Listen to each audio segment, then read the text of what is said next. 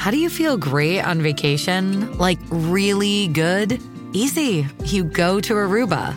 You'll spend your time relaxing on cool white sand beaches and floating in healing blue water. You'll immerse yourself in natural wonder and find your center on an island where things move at your speed. You won't just feel great, you'll feel relaxed, renewed, and ready for life. That's the Aruba effect. Plan your trip at aruba.com. You're listening to 3 and 30 Takeaways for Moms, episode 169 How to Be a Body Positive Parent.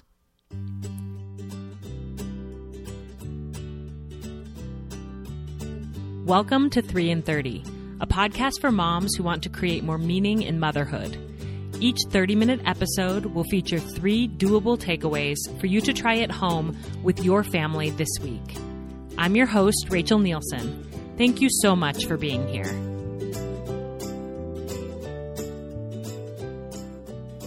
February is National Eating Disorder Awareness Month, and I'm thrilled to bring a true expert on this topic to the podcast today. I know we all want to raise kids with healthy self image and body image, but that feels so much easier said than done. How do we teach them the value of health and caring for their bodies without encouraging an obsession with health or with their bodies? How do we teach them to trust themselves around food and to love their bodies no matter what size they are when we're raising them in a culture that is obsessed with diets and thinness?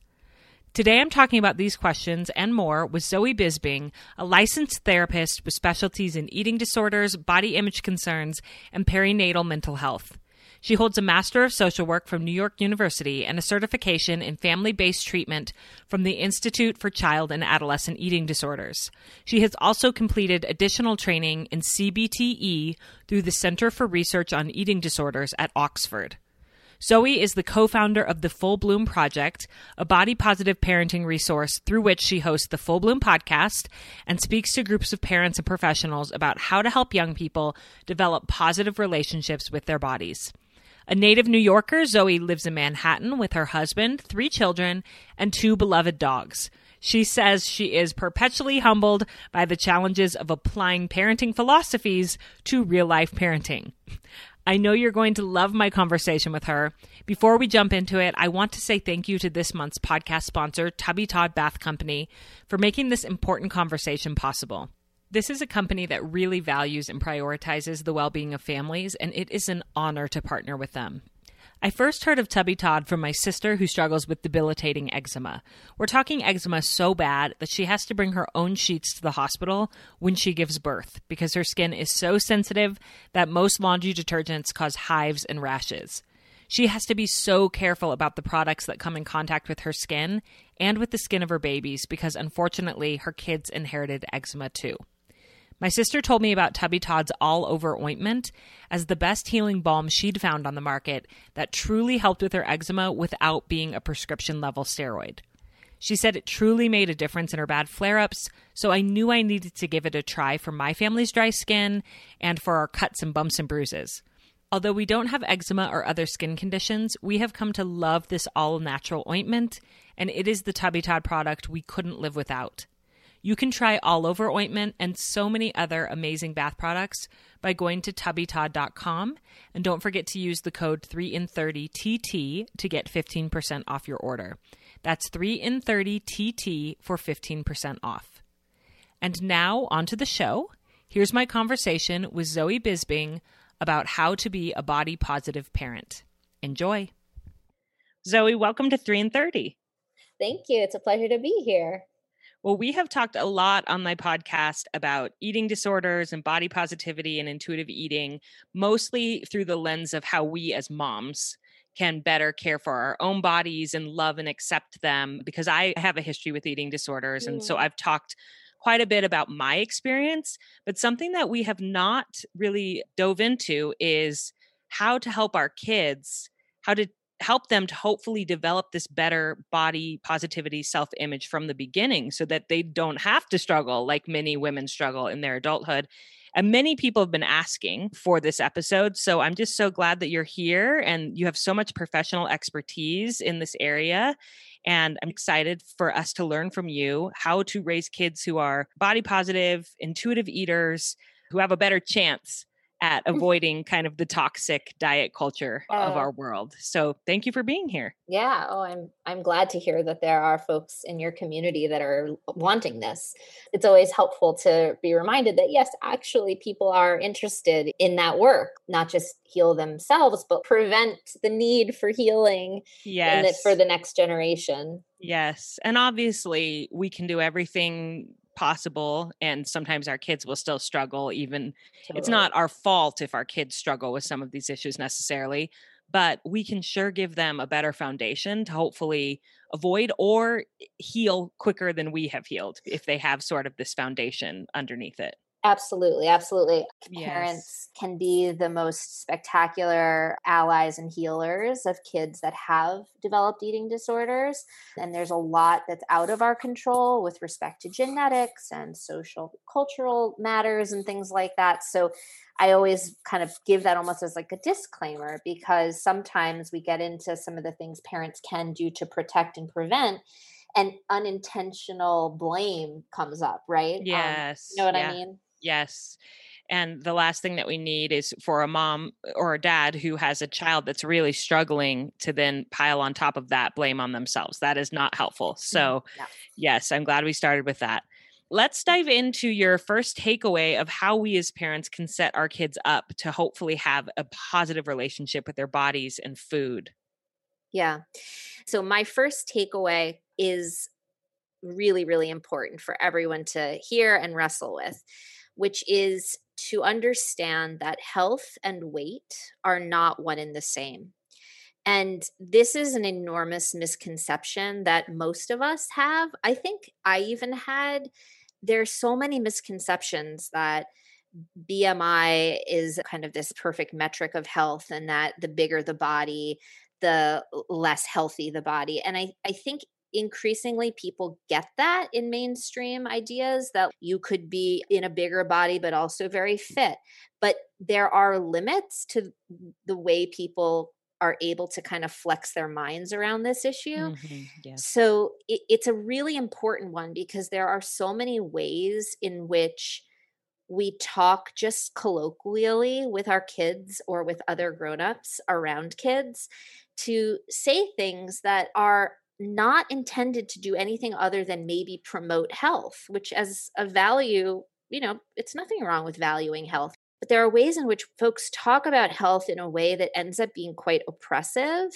and mm-hmm. not uplifting and not inclusive enough. And so we never want kids to get the idea, oh, well, if I lose a few pounds, I'll be healthier. Yeah. Or, yeah. oh, mom gained some weight, so she's not healthy. Health and weight are not one and the same. And so, how can we really make that clear to our kids to talk about how you can't actually tell much about someone's health by the way they look? And know that in doing that, we're actually offering our kids an opportunity to be much more inclusive, open minded, and compassionate towards all people and um, themselves. Uh, yeah, exactly. yes. Yeah. yeah. And we haven't talked too much about health at every size. We've talked about intuitive eating on the show before, but there's a book, Health at Every Size by Linda Bacon. Um, if anybody wants to dive into this more, because I do think that there is some cognitive resistance. We're like, no, that's not true. Weight does correlate to health. Our mm-hmm. instinct is that. And in this book, she walks through all of the research that shows actually it is not directly correlated. You can be very healthy and be in a bigger body. It's more about the way you care for that body, movement, and all those other things. But it's hard to accept it because of the media and the diet culture that we've all grown up with, and even well meaning doctors oh, and yeah. people saying the BMI chart and focusing on that, or really encouraging you to lose weight if you're not within a certain range, while not looking at, like, well, my blood work is great and my blood pressure is great, and all of these other things, and I'm caring for my body. That is a better indicator of health.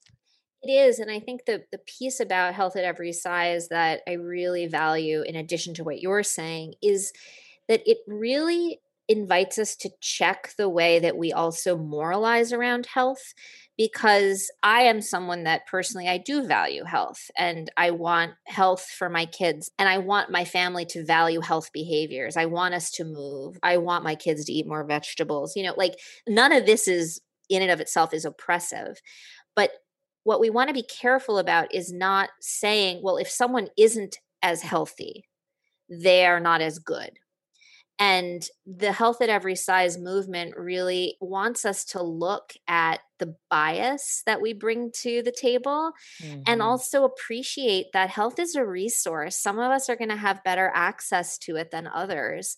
And not all of us can afford a green juice. You know, not all of us have access to move our bodies in the way that Gwyneth Paltrow can. Like there are ways in which we don't always realize that we we can't expect the same kind of vision of health from everyone. It's just mm-hmm. not possible. And especially as we're trying to become much more cognizant of our own biases in life in general, we want to really think about health as something that we're not going to like lord over someone else or put someone down because they're not valuing health in the same way we are. Does that make sense? It absolutely makes sense. Yeah. Or and even ourselves to lord yeah. over ourselves. I think totally. as I've mentioned, I've had struggles with body image and vacillating between like extreme restriction to binge eating and weight has changed dramatically over the last 20 years. And there have been times when I have felt like I'm a bad person because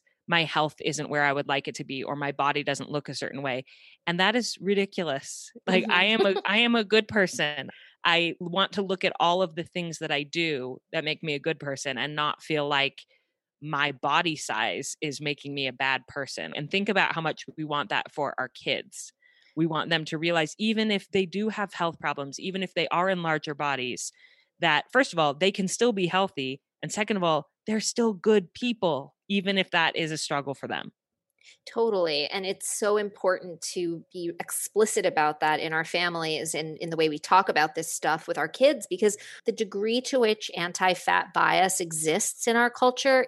It's profound. There's so much stigma baked into just these words that we hear mm-hmm. at the mm-hmm. doctor all the time, right? Overweight, obese these are not neutral descriptors, even though one of the things that the fat acceptance movement is really working on is to try to reclaim this word fat so that it could just be like fat, thin, blue, red, green, tall, tall short. short. Yeah. Exactly. But fat is not a neutral word in our general social consciousness. It's just mm-hmm. not. And this is really tricky because we say things like, well, we want to prevent obesity. We want our kids to be healthy, happy, vibrant, moving. But when someone is labeled obese or overweight, with it comes this stigma.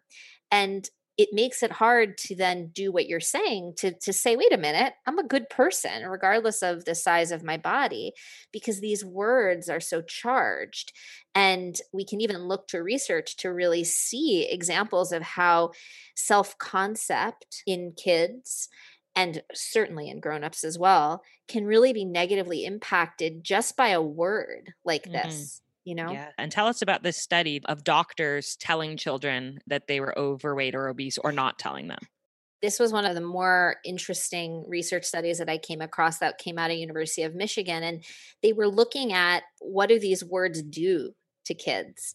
In this experiment, all the children involved were in what we'd consider larger bodies so that they would if you looked at a bmi chart and bmi is a very controversial metric these days as it should be um, but they would all have been plotted in the sort of overweight obese category but half the kids went in for their well visit and weight wasn't mentioned. It was just like, you're doing great, kid. Like, see you next year. And the other half were told, okay, here's where your weight is plotting. You're in the overweight category or you're in the obese category.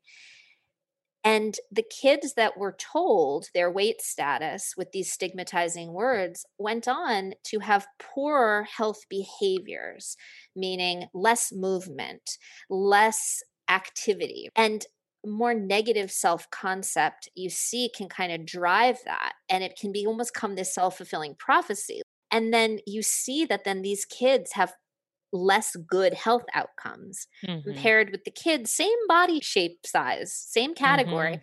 but are told nothing, are not stigmatized in the appointment, and are able to show that their health behaviors are better. They are more connected to that capacity to engage in health behaviors. And so this is happening constantly, right? With grown-ups that go to the doctor's office and have high blood pressure and are told to lose weight or told their weight status.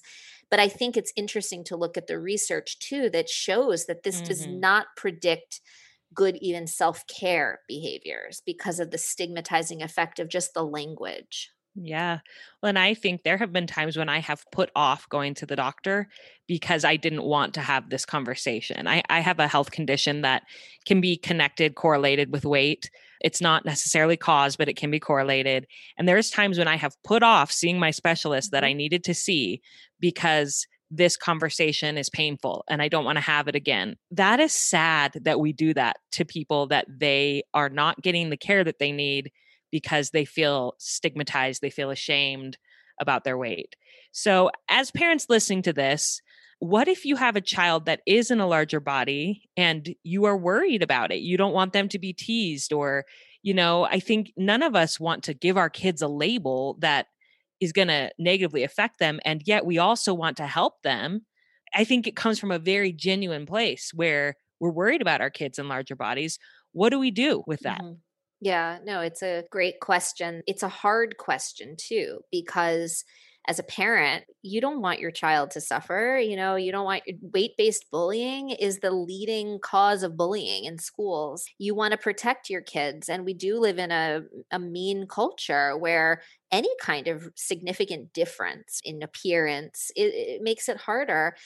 But what we really want to do as families to make it very clear what our values are here and to be really explicit like in this first takeaway about health and weight are not the same so you want to really make sure your kid knows that they are healthy regardless of what their appearance is you want your kid even to think they're healthier than they really are even if they aren't as healthy as they're thinking mm-hmm. because the healthier one thinks they are the better care they take of themselves and so you really want to drill that down maybe even extra for a child in a larger body if you have a child in a larger body, you want to be doing extra work on your own anti fat bias. Like mm-hmm. if you're noticing, like, oh my gosh, I really don't want my kid to be in a bigger body because they're going to face bullying, but then actually this is bringing up stuff for me. And like it's hard for me to look at them and know that I don't want my kid to be in a bigger body, to be just super honest and compassionate with yourself about that, that there's no shame in that.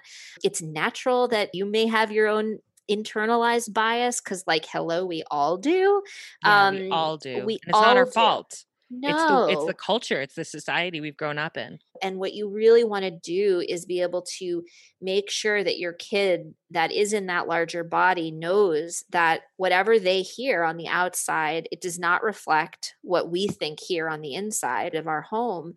That child, if they are facing bullying, for example, you want to help support them through things like social skills because we want to instill values and knowledge in our kids that you can't rely on trying to change as a means of controlling that negative stuff you're getting on the outside because ultimately and we if we had more time we could get into the weight science right? But kids or grown-ups even right that try to lose weight most of the time it comes back plus more. So it's a counterproductive effort anyway to try to lose weight intentionally and it's a separate kind of can of worms to open up but with kids in particular, we don't want them dieting. We want them moving and moving joyfully and eating freely and enjoying themselves. And we just want to help our kids in larger bodies with extra social support to make sure that they have the skills they need to be themselves in any conditions. And that can be really hard, right?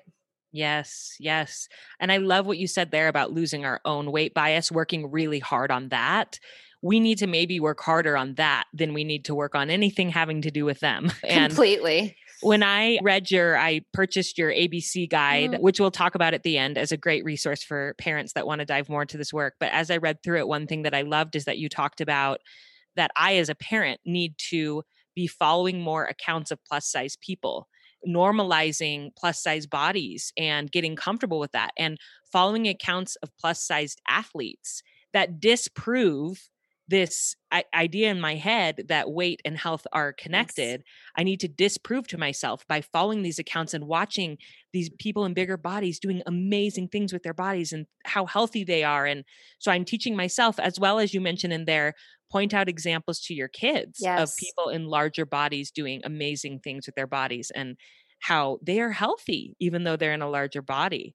So I think that our understanding of this principle will then radiate out to how we treat them, how we talk about food, how we talk about health in our home, and that will bless them even if we do nothing to try to like actually change their eating habits or anything having to do with that. I completely agree. Yeah. So what is your second takeaway? So my second takeaway is to stay in your lane with regard to feeding. I think to just break it down really basic, as parents, we need to know what our job is when it comes to feeding our kids so that then they can do their job.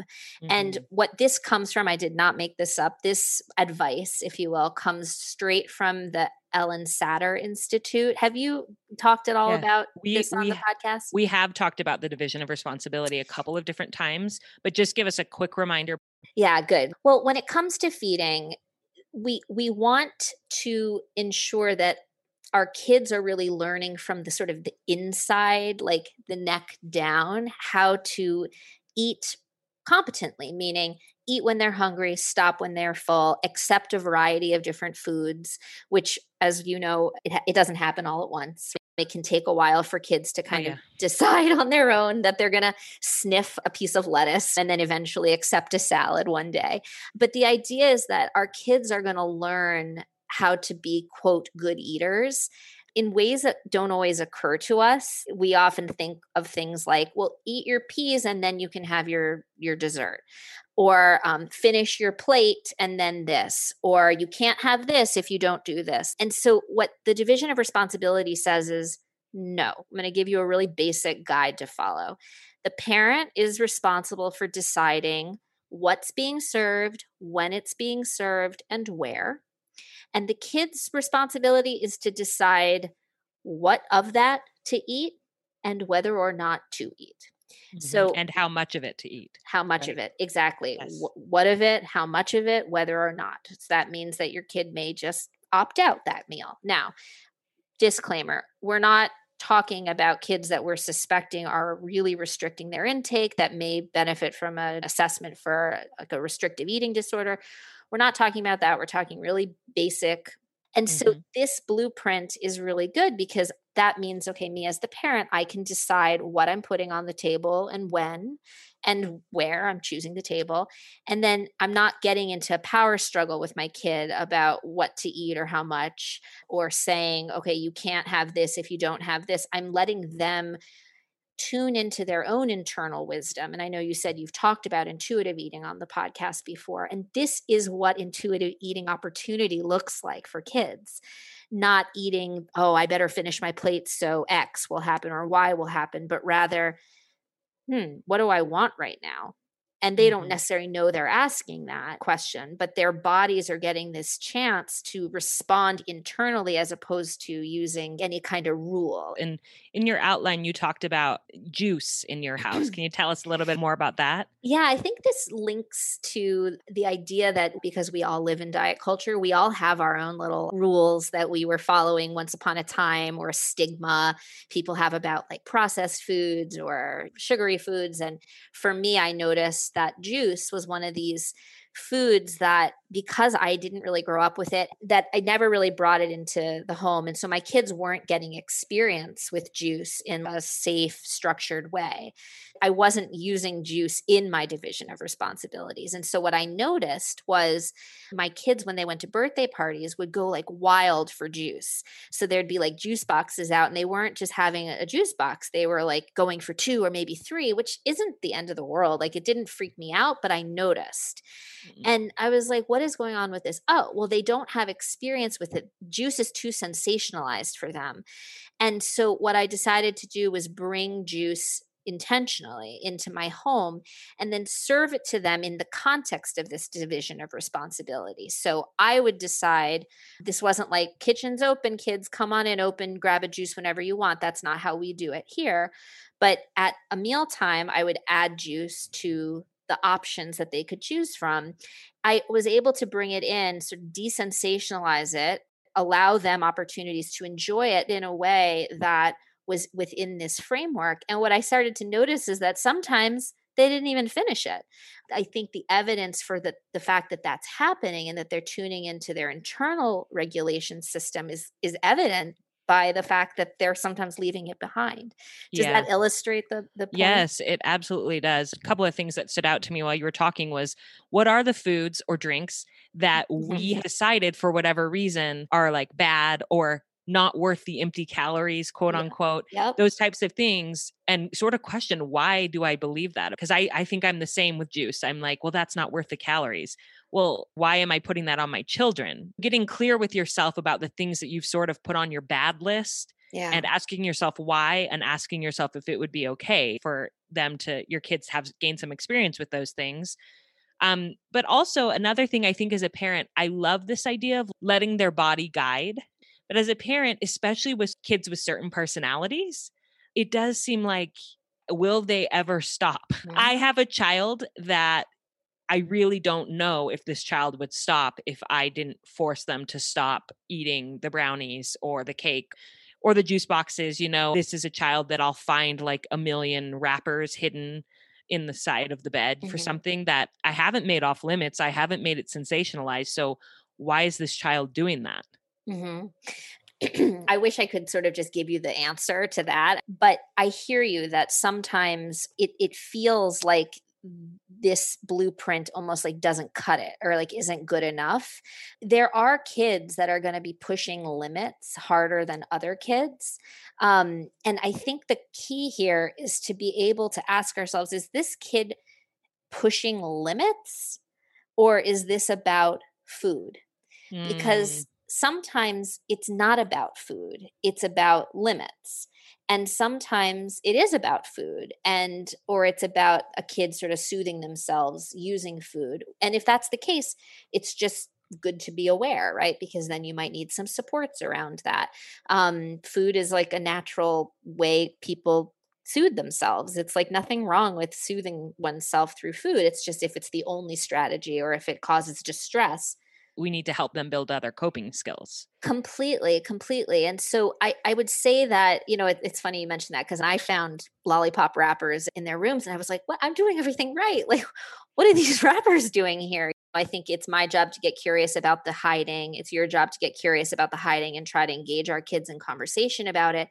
But I think that we need to also check any anxiety we have about what would happen if they ate a lot of brownies or what would happen if they drank a lot mm. of juice.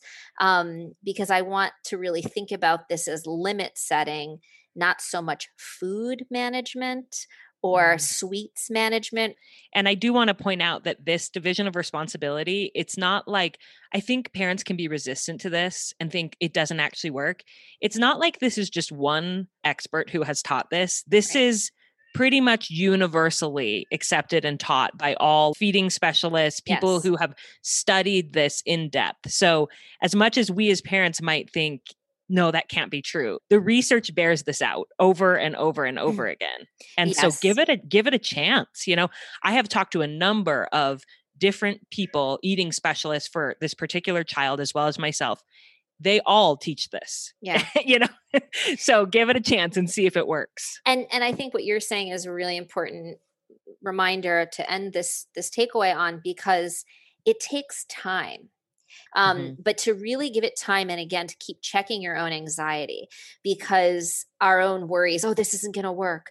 Oh they're going to never stop. Oh they don't have it in them. You know there's something wrong with my kid that they'll never be able to regulate. This is as big a problem as the fact that you know yes. that, that that's coming out in, into the mix for sure Yes. And I think that leads well into our last takeaway, which is kind of, I think, a, it's not only a takeaway, it's a great final thought, I feel mm. like, for this episode. So tell us about that. Yeah. My third takeaway is it's never too early or too late to create a body positive home. And I really mean this for a new parent of a baby, you can create this like idyllic home base. You get to start from scratch and you can spend time looking inward and you can kind of prepare for this. But the reality is even if you have older kids especially if you have older kids and you're sort of taking in these new concepts about okay i don't want to think about health and weight as the same anymore and i want to change the way i handle feeding and I don't want to have good foods and bad foods, but rather I want all foods to fit in my home. I want my kids to develop competency skills the older your kid is, the, the bigger opportunity you have to actually just talk to them about what you're doing. So, mm. for the parent of a really young child or a baby, an infant, this is very much inward focused work, right? Challenging your own biases and thinking about some of the things that research tells us we can do.